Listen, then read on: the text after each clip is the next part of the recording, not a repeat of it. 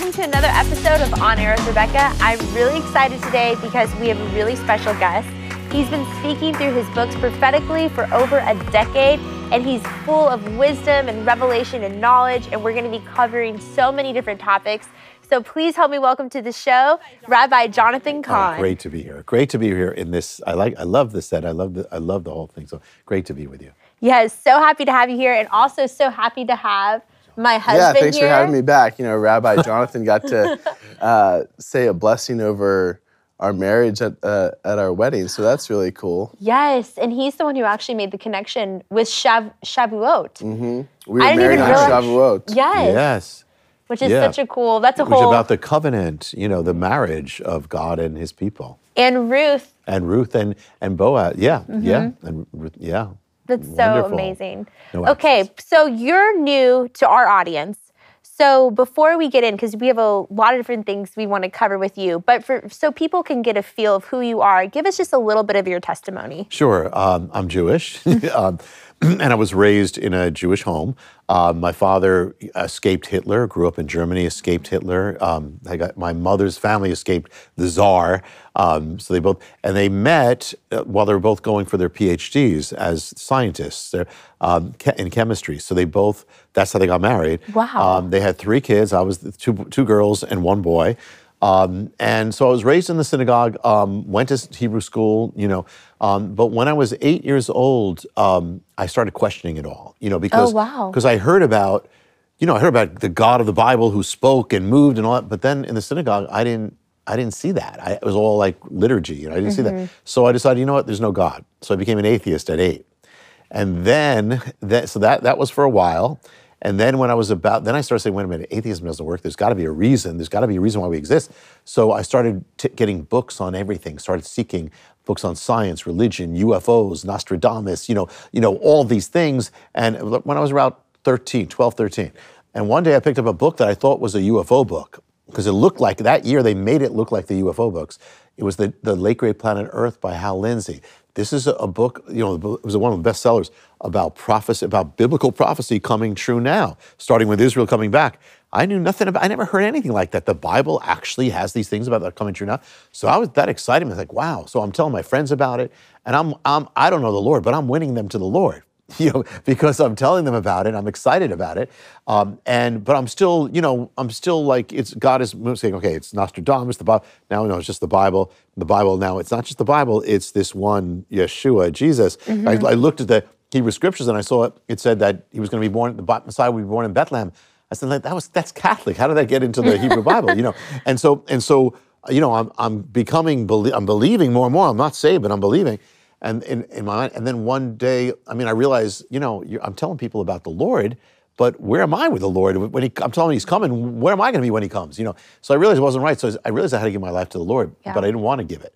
So I made a deal with God. I thought if I give my life to the Lord, I'm gonna have to join a monastery and that's the end of my life. So I made a deal with God. I said, if you give me a long life, I will accept you when I'm on my deathbed.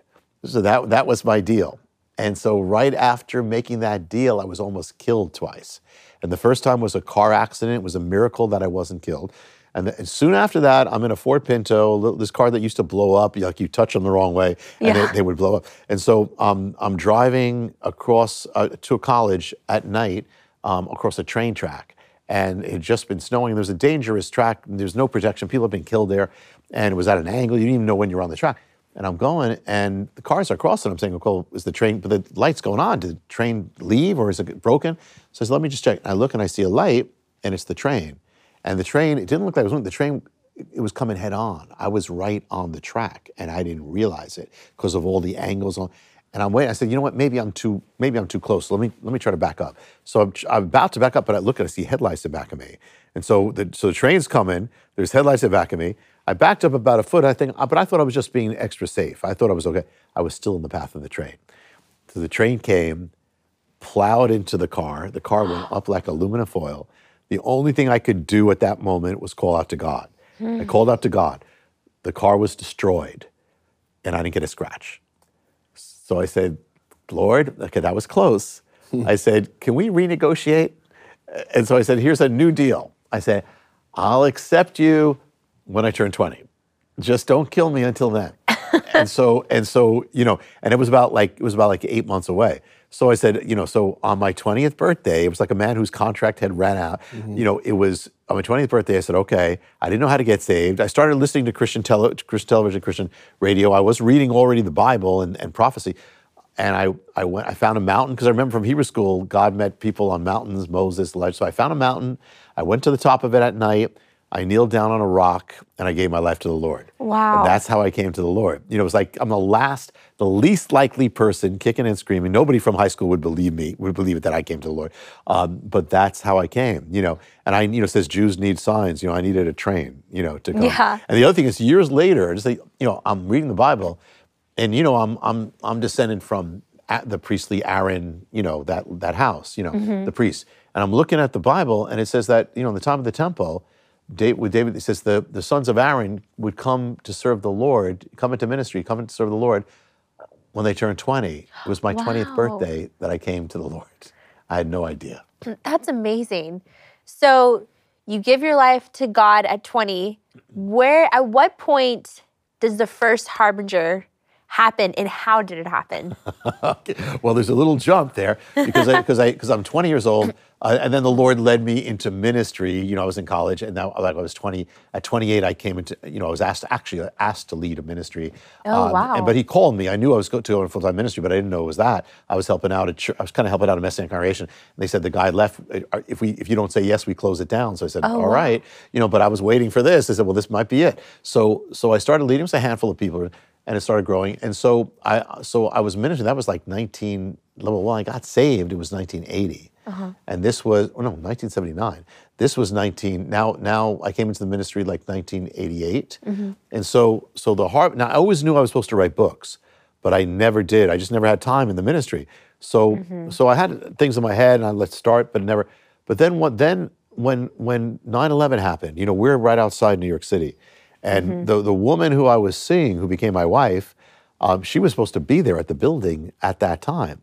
And at the last minute, her plans were changed. And we had, at 9 o'clock, she was supposed to be there. And we had other people in the congregation who were supposed to be there, plans were changed. We had some people who were in the building, they got out. Wow. So it was affecting, you know, it was all over where we are. But at the same time, I knew when 9/11 happened, I said, you know, there's something here, there's something very big here. Yeah. And I started getting things, I started sharing things that I was getting about it. But then it was later when I was standing at Ground Zero and I'm looking and I see a tree that was struck down, and something says there's something there. You have to seek this out. There's a mystery. So I started doing it, and it all of a sudden became the first puzzle piece, that tree of this mystery. It kept getting bigger and bigger and bigger. And then I saw everything. It was like unfolding. All these signs, there's like 9 harbingers, all of them were there or later. I'm like, wow, you know, it kept getting bigger. So I started, you know, I did a message on it at Beth Israel, the congregation I lead. And everybody's like, you know, this has got to go forth there. But I didn't do anything about it, like most things.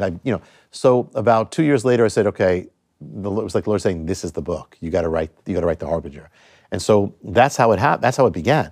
And then when I wrote it nonfiction. And when I finished, it was like the Lord said, okay, rewrite the whole thing. Do it put a narrative, a story in it, because it'll reach more people. Yeah. You know, because God uses that. God uses, God uses parables. So I rewrote the whole, but before I even wrote, when I got that, in those 2 hours, the whole story everything came to me, the whole story. So then when I started writing it, like The Harbinger, which is a prophet speaking to Noriel and something, it just flowed, it wrote itself. Every time I sat down, just wrote it every time. It was like, you know, pages and pages. So it really wrote itself. So so then I finished it, okay, but I didn't know how to publish anything, I don't. And should I say this, a supernatural story with Hubie? Yeah, sure. Okay, so I like this because we're doing other things. I had to now publish it, but I didn't have a publisher. And so people are telling me, well, you gotta make a name for yourself, you gotta brand yourself, you gotta give an agent. I was like, I'm not branding myself, I'm not doing anything. But that week when I finished it, I was supposed to go to Dallas. So on my way to Dallas, I was speaking at Promise Keepers. On my way to Dallas, it stopped at Charlotte Airport. And so at Charlotte Airport, I bowed my head. I said, Lord, The Harbinger is your message. You know how to do it. You don't need an agent. You don't need anybody. You know how to get a message out, so I'm giving it to you. I opened up my eyes. There was a man sitting to my left. He turns to me and he says, so what's the good word? I said, well, God loves you. He says, I know that, but what's the good word? I'm thinking. So I'm witnessing to the guy, and he's witnessing to me. We're both trying to save the other person, tell him about the Lord, until we realize it. But then he turns to me, he says, Jonathan, you wrote a book. This book is of God, and the Lord God is going to spread it across America and across the world. He'll do it by his hand. He says, you've been known, but it's nothing compared to what's going to happen, and get ready. And it turned out that guy, not only did he give me that word, and he just happened, he wasn't even supposed to be on that plane. He was supposed to be on another plane, but he kept getting canceled, so they put him on the plane. He sat down next to me. He said, and God, he said, the Lord just spoke. He said, you have to speak to that man. And I just finished praying, or I was just praying actually while he said, I can't speak to him. I'm not going to speak to him because for some reason he thought I looked Jewish. But then he said he was literally gripped with pain until he opened his mouth and gave me the word. And he was friends with Stephen Strang, who's the president of Charisma Publishers. So right after that, I get, or a while after, I get an email from Stephen Strang, and who says, hey, we heard what happened at the airport. We heard about this thing called The Harbinger. We have no idea what it is, but we're interested. And that is how The Harbinger went forth to America and the world, totally by the hand of God, totally. Okay, so I want to get into the message of The Harbinger, specifically The Harbinger 2. But I do have a question. So when you were in New York City, because I think God is reaching out to us, but I really feel like people don't understand to search out what God is putting something in front of them.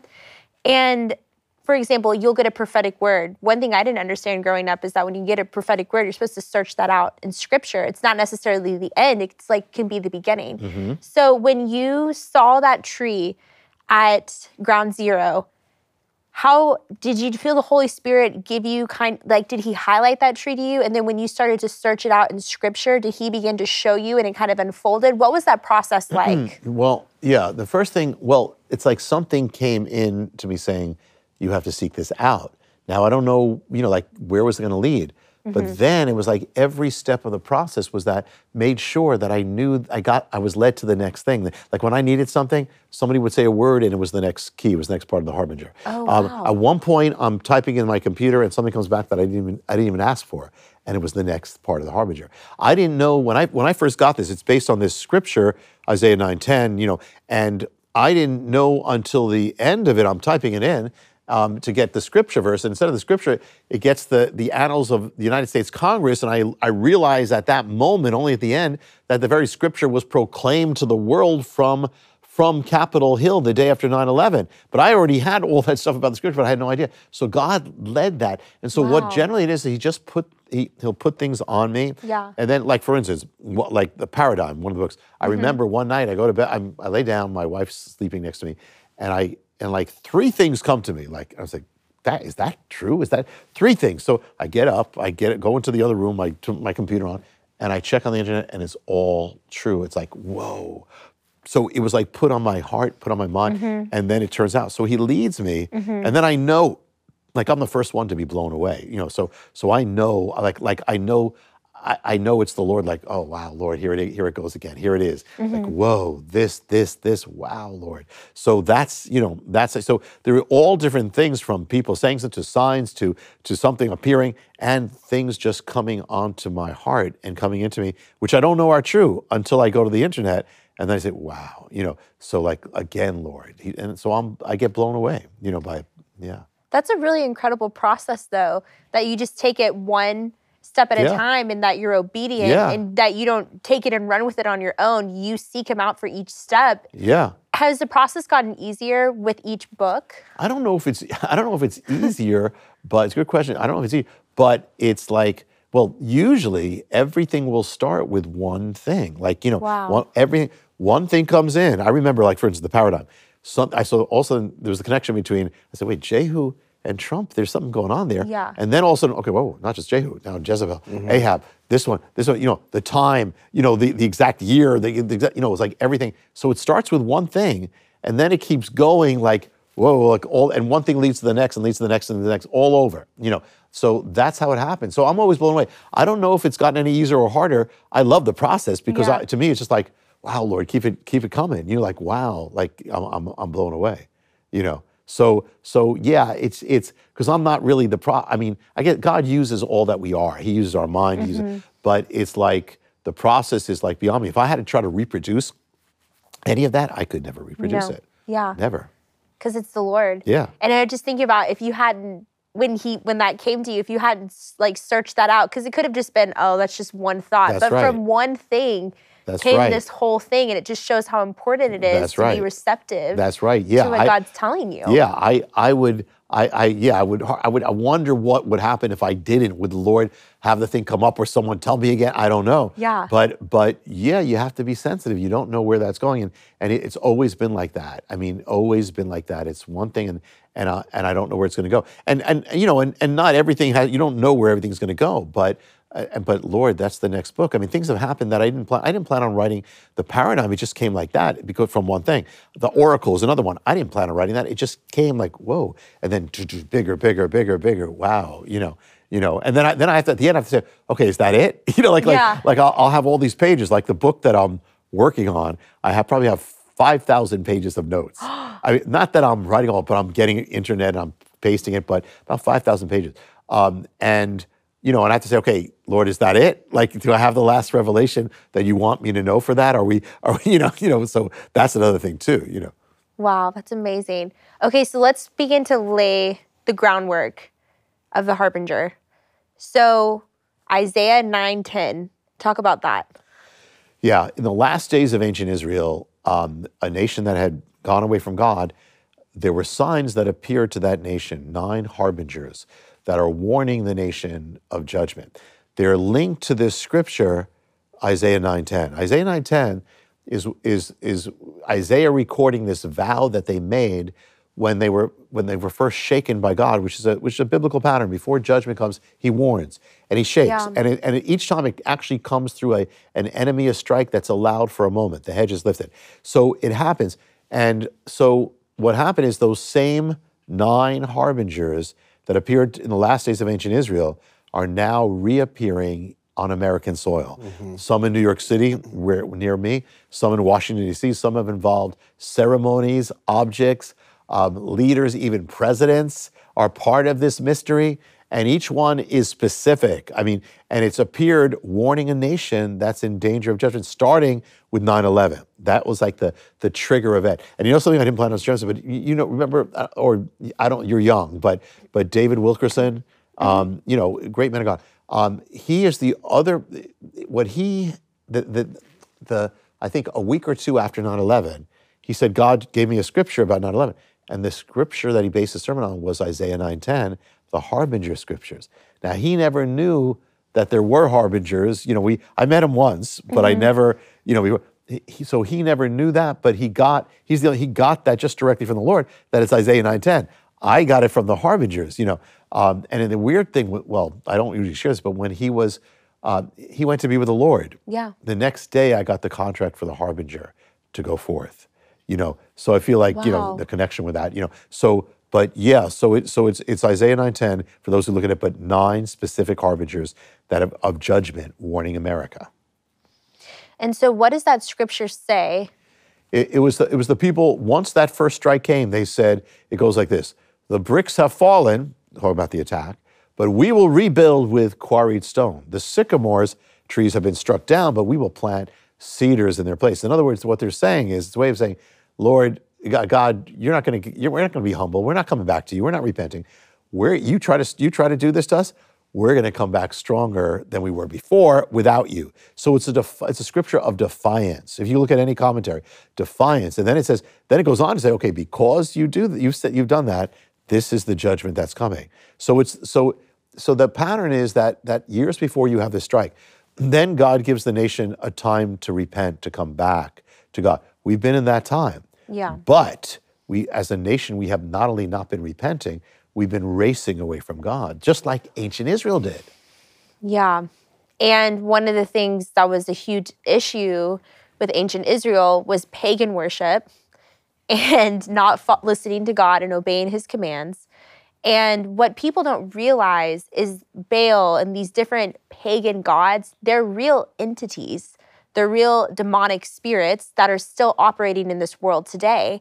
And the same Baal that they were worshiping back then, we have modern day Baal worship in America. And I remember realizing that abortion isn't just physical matter. It's not just a political matter. It's a spiritual matter. Yeah. And it's modern day Baal worship. And this has been one of the biggest issues for the past 10 years. And there's been this fight over that. And so we, as America, we're not Israel, but we can see these similar patterns. Yes, yes. And because we're a nation devoted to God. Yeah, yeah. That, you know, God is, in his mercy, is trying to warn us and to call us back to him like he did with Israel.